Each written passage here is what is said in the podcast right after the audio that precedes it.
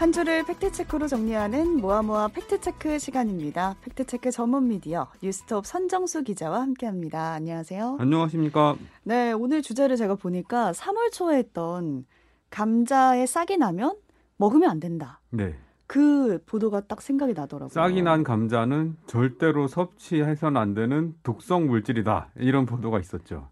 보통 싹을 도려내고도 먹을 수 있다라고 예. 우리가 생각을 하는데 그거 자체가 안 된다라는 보도를 팩트 체크 하셨었는데 예, 예. 결론이 어땠죠? 결론은 도려내고 먹으면 된다. 네. 아주 실생활에 꼭 필요한 예. 유용한 정보여가지고 제가 아직도 기억이 나는데 예, 예. 오늘 주제도 좀 실생활과 밀접한 내용이에요. 예, 제가 그런 거 진짜 좋아합니다. 네. 예, 저한테도 도움이 되고 음. 어, 독자들한테도 도움이 되고 애청자분들한테도 도움이 되는. 그리고 한 번 들으면 잘 잊어버리지도 않는. 예, 예. 네. 어떤 주제 가지고 오셨나요? 오늘은 어, 양파 껍질을 음쓰 그러니까 이제 음식물 쓰레기로 버리면 안 되나 이런 주제를 가져와 봤습니다. 네, 서울시에서 음식물 쓰레기와 관련된 정책 하나를 내놨는데 네. 관련해서 기사가 되게 많이 나왔어요. 예, 그렇습니다. 서울시는 지난 24일 음식물 쓰레기 분리 배출 표준안을 연내 시행하기로 했다 이렇게 밝혔는데요. 예. 지금은 자치구별로 이 분리 배출 기준이 제각각이라서 시민들의 혼선과 불편을 초래해 왔었는데 이걸 해소하겠다 이런 내용입니다. 네. 어 근데 저도 이제 우리 집 살림 담당이라서 음. 이 음식물 조리하고 나서 발생하는 음식물 쓰레기 내지는 뭐 상한 음식물 뭐 이런 것들을 어떻게 버려야 되나 고민이 굉장히 많았었는데요. 네. 어, 이 표준안 내용이 좀 이상했어요. 왜냐하면 어, 양파 껍질은 음식물 쓰레기로 버리면 안 된다. 이런 내용이 들어 있었거든요. 근데 제가 생각하기에 왜 양파 껍질이 음식물 쓰레기로 버리면 안 되지? 음. 이상한 생각이 들어서 팩트 체크를 시작하게 됐습니다. 의의는 좋은 것 같아요. 뭐 불편이나 혼선을 방지한다. 우리가 헷갈리잖아요. 예, 명확히 아는 거는 뭐 달걀 껍질이나 닭뼈 같은 경우는 일반 쓰레기다. 예, 이 정도는 모두들 알고 계시는데 양파 껍질도 안 되는 거였나? 예. 라는 부분은 좀 헷갈려요. 예. 그래서 결론은 뭔가 결론은 어, 양파 껍질을 음식물 쓰레기로 버리면 안 되는 이유를 찾을 수 없었다. 근거를 찾을 수 없었다는 건데 예, 서울시는 왜 예. 분리배출 표준안에 양파 껍질을 버리면 안 된다고 공지를 했을까라는 예, 근본적인 물음표가 생겨요. 그렇습니다. 음식물 쓰레기를 재활용하는 데 있어서 뭔가 문제가 있기 때문에 근거가 있기 때문에 그런 건 아닐까요? 예, 뭐 따지고 들어가면 그런데요. 이 결론부터 말씀드리면 공무원들이 옛날부터 내려오던 기준을 그냥 컨트롤 C, 컨트롤 V 하면서 계속 이 어. 그냥 아무 아무 이유 없이 근거 없이 그냥 되풀이하고 있는 겁니다. 네. 최선아 아나운서님은 집에서 네. 버리는 음식물 쓰레기가 뭘로 재활용되는지 혹시 알고 계십니까? 어, 정확하게는 모르겠는데 보통 사료나 퇴비 예. 이렇게 쓰이지 않을까요? 그렇습니다. 근데 이게 지역마다 다 다르거든요. 아, 그러니까 우리 동네에서 A 업체가 음식물 쓰레기를 수거해서 B라는 처리장에다 갖다 준다. 그랬을 네.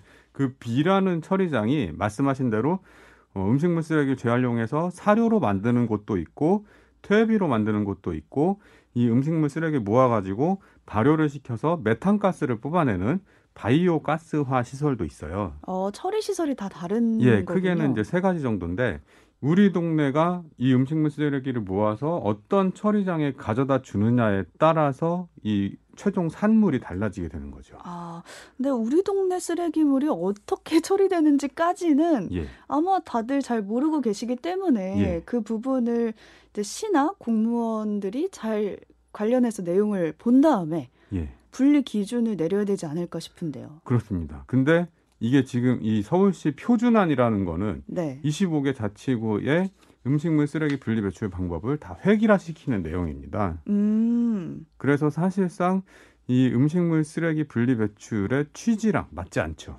네.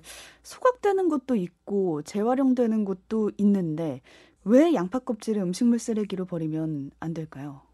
왜냐하면 예전에는 사료화를 중심으로 음식물 쓰레기 분리 배출 제도가 시행이 됐었어요. 네. 돼지, 개, 닭 이런 이제 그 가축 농장으로 음식물 쓰레기로 만든 사료를 어, 갖다 주고 가축에게 먹이로 줬는데요.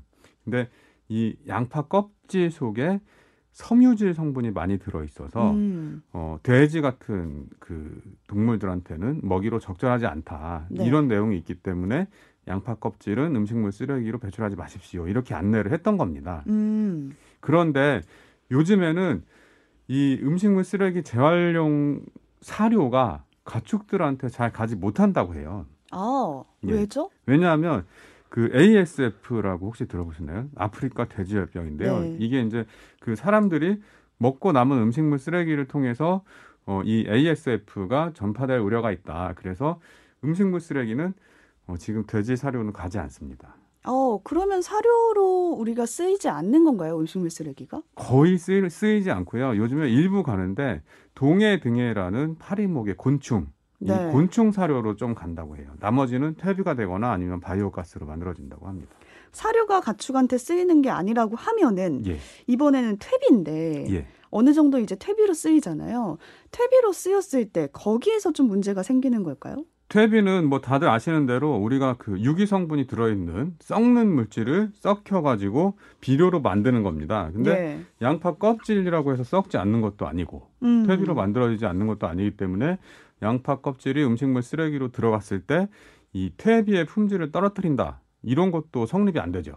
아, 그러면은 양파 껍질이 음식물 쓰레기로 버리면 안 되는 이유가 없네요. 없죠. 혹시 뭐 기계 고장을 우려하는 부분이 있긴 한데요. 네. 뭐 옥수수 껍질이나 뭐 옥수수 대 뭐 이런 것들 그러니까 섬유질이 많아서 굉장히 질긴 그런 음식물 쓰레기들은 어, 그 음식물 쓰레기 처리장에 기계에 끼어 들어가 갖고 멈추게 하는 고장을 일으킬 수가 있다고 해요. 근데 네.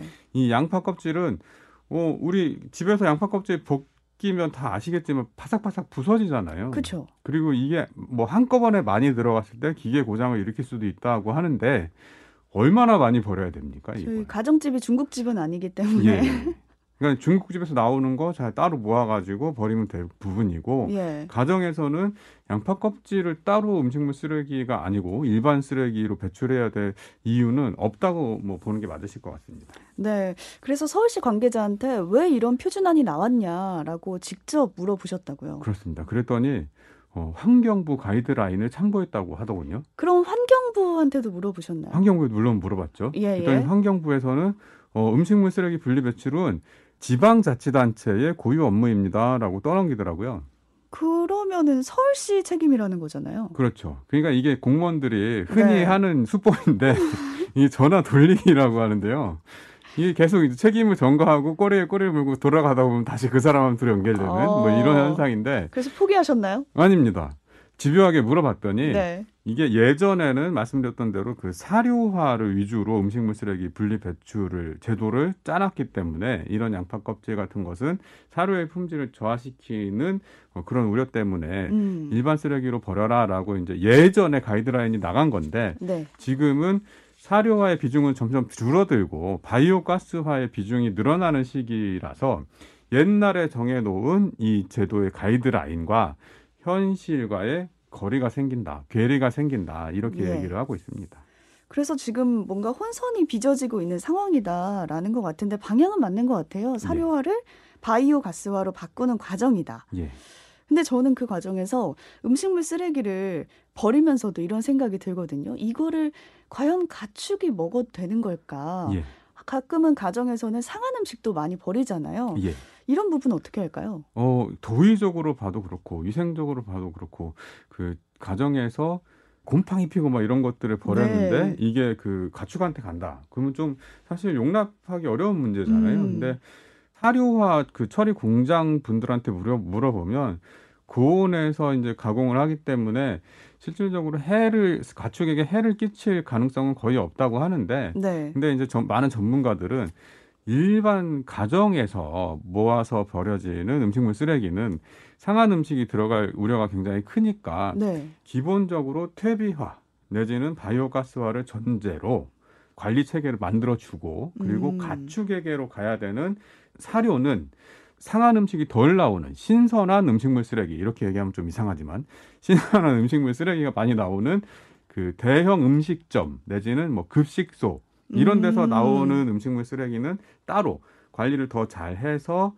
어, 관리 체계를 따로 만들어서 사료화 공장으로 보내는 방식 이렇게 이원화하는 게 음. 이상적이다 이렇게 얘기를 하고 있습니다. 사료화 되는 것과 예. 퇴비화 되는 것을 좀 나눠서 음식물 쓰레기를 받자라는 예. 건데 그렇게 되면은 서울시의 기준이 조금 달라져야 될 것 같아요. 그렇습니다. 지금은 그러니까 이게 자치구별로 다 제각각인 가이드라인을 획일화, 표준화한다. 음. 네. 이건 말이 안 되는 거고요. 그러니까 우리 동네에서 내가 버리는 음식물 쓰레기가 가축에게로 가는지 아니면 퇴비로 만들어지는지 바이오 가스가 되는지 이걸 알려주고 알, 주민들이 알게 하고 그 특성에 맞게 음식물 쓰레기를 버리도록 하는 네. 정책이 필요합니다. 그러니까 이게 퇴비화 지역이라면 상한 좀 상한 음식물 버려도 돼요. 왜냐하면 음, 비료로 만들 거니까.